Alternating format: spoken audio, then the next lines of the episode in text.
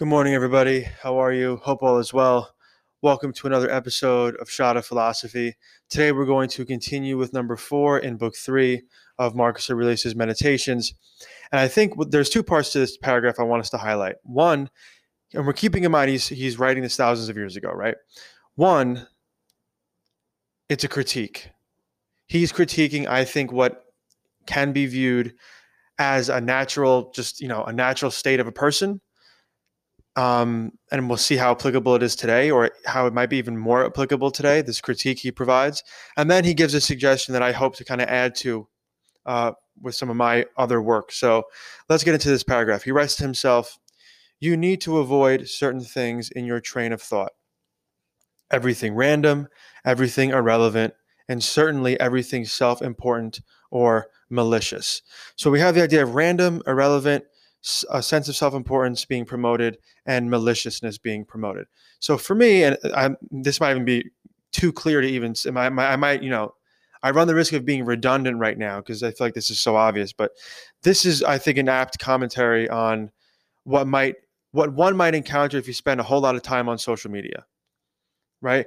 So I do think you can have a positive experience on social media, at the very least on like a content level, right? So by that I mean you can come across something on social media that makes you laugh, something on social media that is positive. I think you could learn stuff on social media. My main thing with social media is I think we're spending too much time on it, and I don't think we have a healthy, good way of relating to it and understanding it yet. And I think it's not necessarily the case that social media is here to stay. I think it's possible that some forms of social media might be with us you know, eternally. I think it's possible that they all might go away. And the main reason for that is one, I mean, it's damaging us in some pretty serious ways.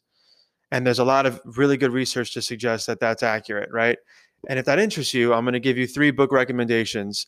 And again, this isn't necessarily to encourage that you quit social media, although that might not be a bad idea. Um, and some of this research or some of these books don't pertain or connect only to social media use. Some of them talk about that and also just about the internet and um, technological advances and what they've done to us in the past.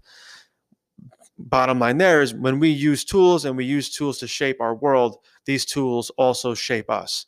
It's going to happen, right? So I, we at least, I think, have to be aware of how and why we're using the tools, how they might be affecting us, and what else we might want to do in life to make sure we keep what's important. And then we also want to make sure we develop in the right direction, right? So I think too much social media use can definitely be an impediment.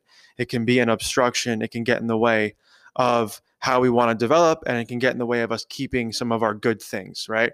Mainly, or one of them that I'm most concerned with is our ability to pay attention, our ability to not be distracted, our abilities also to be happy, right? And to pursue our purposes.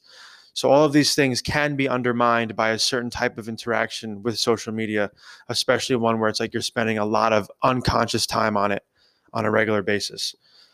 So that being said, that was more of a summary than I thought I'd give. But ultimately, here are three books I recommend that I think speak to these issues if you want to learn more about it.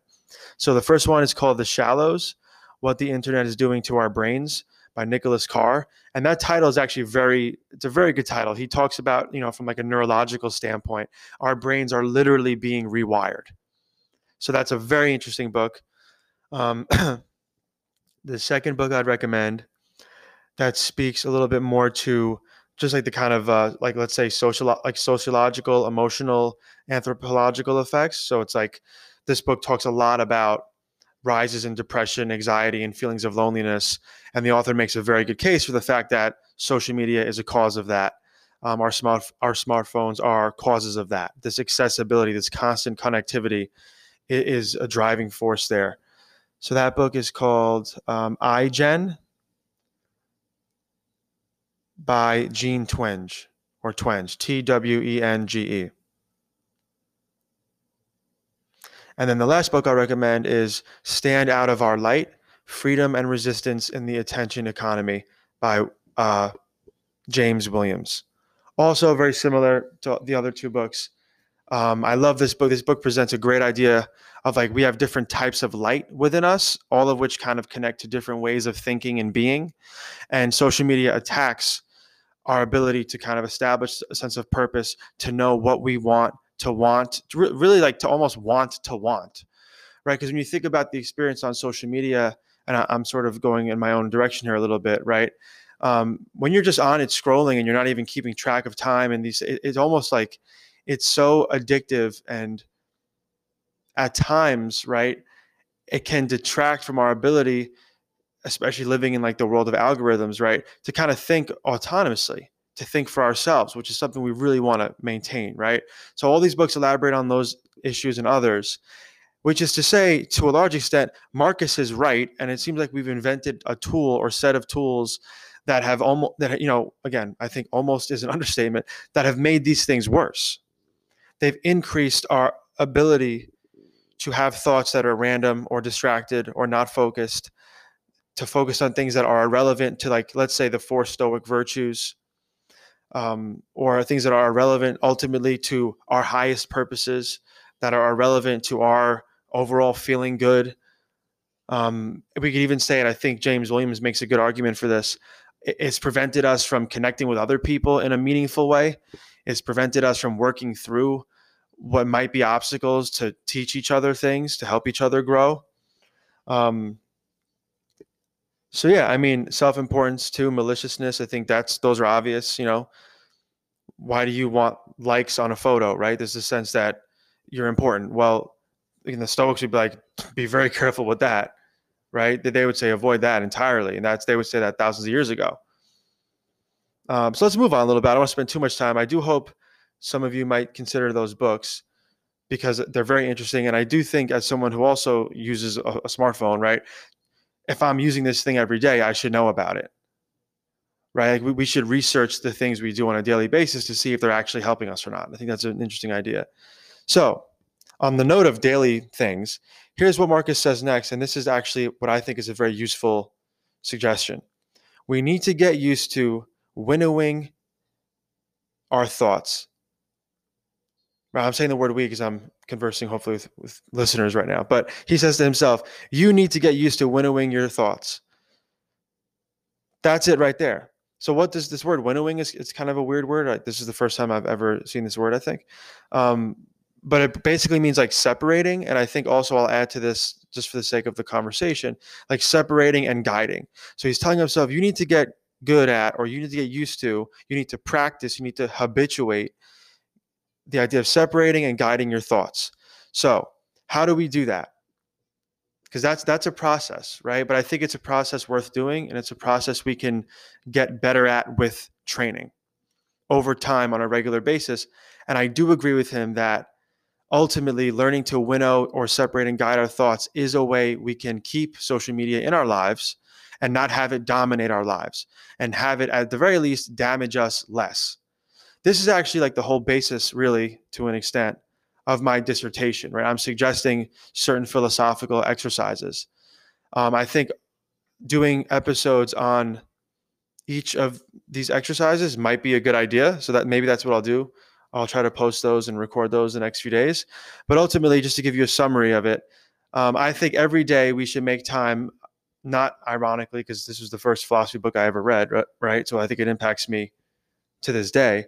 But make time, like Marcus is doing with the meditations, to sit and write and read on a daily basis. We could even read what we write, but we have to sit with a physical journal or paper or note cards, whatever, post it notes. We have to make time to do this, to sit in some form of silence. And by that, I mean silence, just for the argument right now, we can define it as not speaking, and you have some control over the sound of the area, right? So this is where headphones come in. This is where a relatively quiet place in your home or elsewhere might come in, right? We want to cultivate a sense of silence. So definitely don't say anything, right? Definitely put your phone away.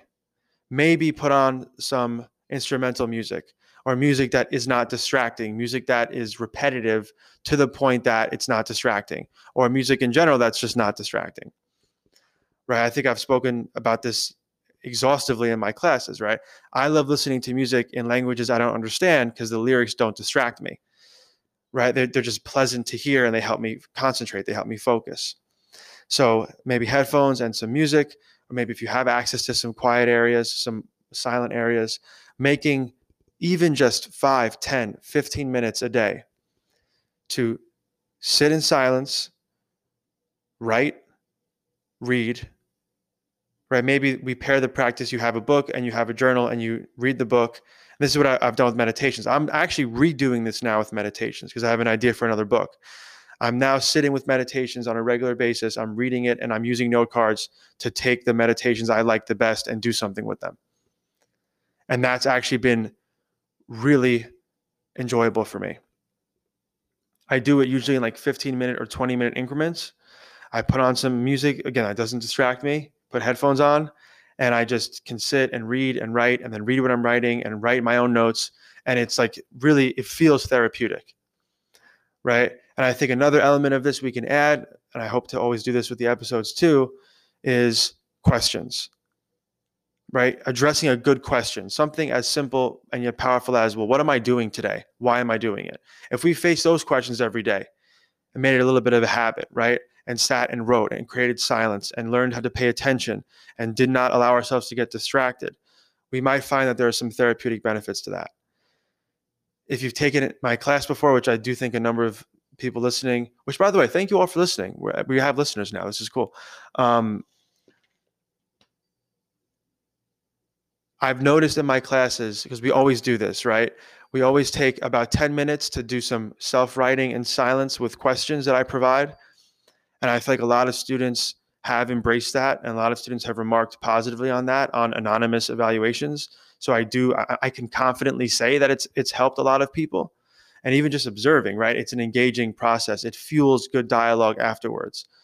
When I ask students to talk with each other, right? So addressing questions in self-writing, in silence, for 10 minutes a day or whatever you can do might lead us somewhere positive that helps us to do what Marcus is asking us to do here, which is learning to separate, organize, and guide our thoughts. The questions guide the thoughts. Maybe you don't like questions as much. Okay, you put an aim at the top of the page. Today I'm going to think about this. Today I'm going to describe this. Even if it's, let's say, quote, aimless, which is not really all that possible. If you just sat with a page, and a, and a pen and even just started drawing and then started writing or something, but you made time on a regular basis to do it. That is winnowing, separating, and guiding your thoughts. Because also, when we put on social media or we even put on the TV and we're looking at screens, we have some control, but we don't have a whole lot of control. Right? So we're opening ourselves up to that randomness, that irrelevance. When it's you and a page, your degree of control is much better. And that allows you also to, you know, I can, I'm going to talk a lot about self writing philosophical exercises forever on this podcast because it's just something I believe in. Um, but it really does allow us to see our thoughts more clearly, to winnow them, right? To organize them, to separate them, to understand them, to test them for this, you know, for the stoic virtues that we've been discussing, right? Am I thinking fairly? Am I thinking honestly? Am I thinking confidently? Am I thinking in a way that's disciplining myself in a good way? Right? Are, you know, are my actions fair? Are they confident? Are they disciplined? Are they honest? Get it on the page, examine it. That's a meaningful dialogue between you and the page. It's more organized, it's more winnowed. And I think that will grant us some peace. Again, I do think I can do episodes, and I likely will, on those elements, right, of questioning, silence, self writing, and reading to give us some more details. Because um, I do think these are great things. Even a reading practice, right? Reading is going to train our minds in a way, by that I mean sitting with a book or even like a newspaper or a magazine, there's really great evidence to suggest that's training our brains in a very healthy way. There's a great quote from Aristotle that I think uh, James Williams starts his book with, if I'm not mistaken. But it's uh, it is it is shameful to not use our good things. So if you can read, you should read. And Ryan Holiday has some great stuff on this on his uh, YouTube channel about reading because he's obsessed with it, and I think it served him very well, and it's also served me very well but he was basically he was quoting someone else, and I, I it escapes me right now who he was quoting, but he said basically like there really isn't a difference between not being able to read and not reading, right? So use this thing. And once again, there's research to suggest that reading actually helps you be relaxed. It helps you train your focus. It can lead to a more tranquil and peaceful life. Sitting and reading a book 10 minutes a day, 15 minutes a day, whatever. And my reason for setting the bar there is I think I already shared it on this podcast, but I love this quote from S- Simone Weil. Um, a quarter of an hour of real attention, right? Of actual attentive attentiveness, let's say, is worth more than hours of like inauthentic or fake or not sustained attentiveness. So maybe start with 15 minutes a week and then work up to 15 minutes a day. We could even say, in terms of winnowing strategies, right? There's something called, and I always share this too with my students, something called the Pomodoro method. That suggests we focus in 25 minute increments where you choose a task, you put your phone away, and you focus on that task for 25 minutes. Another great book on this is Deep Work by Dr. Cal Newport, where he talks about different strategies to help us train our focus so we could be more productive. So these are all winnowing things, right? So this this word for me when I looked it up, and I realized when I kind of from context clues could tell because I, I, thought of like winnowing like the winnow a, a, fish right? It's like fish kind of swim in specific directions together and i think winnows are small so it's like you'd see like thir- in my brain 30 winnows moving through water together in a discernible clear direction right? It's almost like it's predictable. We can make habits that help us have more predictable patterns of thought. That's what he's saying when he's like train your thoughts. That's the training. Again, pen and paper is great for that training. So is silence, so is reading, and so are questions. Right? So, how could you maybe winnow your thoughts a little bit more today? How could you start winnowing your thoughts? How can you make a thought winnowing habit that could lead to a more peaceful life, um, a more truthful life, a more just life, a more self disciplined life? Right? All of because if we can't think, we can't do any of that well. And our phones are not helping us think. Because in order to think, really, deeply, we have to pay attention. And we that's an obvious point. You don't need research for that. Everybody would pretty much agree that the smartphone, especially with things like Instagram and other social media apps, is not helping us pay attention. The influx of information is too rapid, right? It's not it's not improving our ability to do that. So we have to work on winnowing strategies to make sure we keep that capacity because it's really essential and important and necessary for leading a happy, healthy, uh, virtuous life. So I'll stop there. Think of some winnowing ideas. Think of the thoughts also maybe that you'd want to train. And then that kind of connects nicely also to, I think, the skills you want to train. Hope this is helpful. Thank you for listening. I'll talk to you soon.